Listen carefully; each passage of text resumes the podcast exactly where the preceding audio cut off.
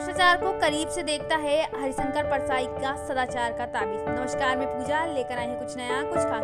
दोस्तों, आज भ्रष्टाचार को लेकर बड़ी बड़ी बातें की जा रही भ्रष्टाचार को कम करने की देश में एक जंग से छिड़ गई जहाँ हर कोई खुद को साफ़ सुथरा और दूसरे को गंदगी में बता रहा है। जो बता रहा है कि वो कितना साफ़ और सामने वाला व्यक्ति कितना भ्रष्टाचार में लिप्त है। ऐसे समय में जब हरिशंकर परसाई का सदाचार का ताबीज पढ़ते एक ऐसा राजा जिसे मालूम ही नहीं कि भ्रष्टाचार वाकई में होता क्या है, वो कह देता है कि उसे भ्रष्टाचार को देखना, उसे भ्रष्टाचार से मिलना है।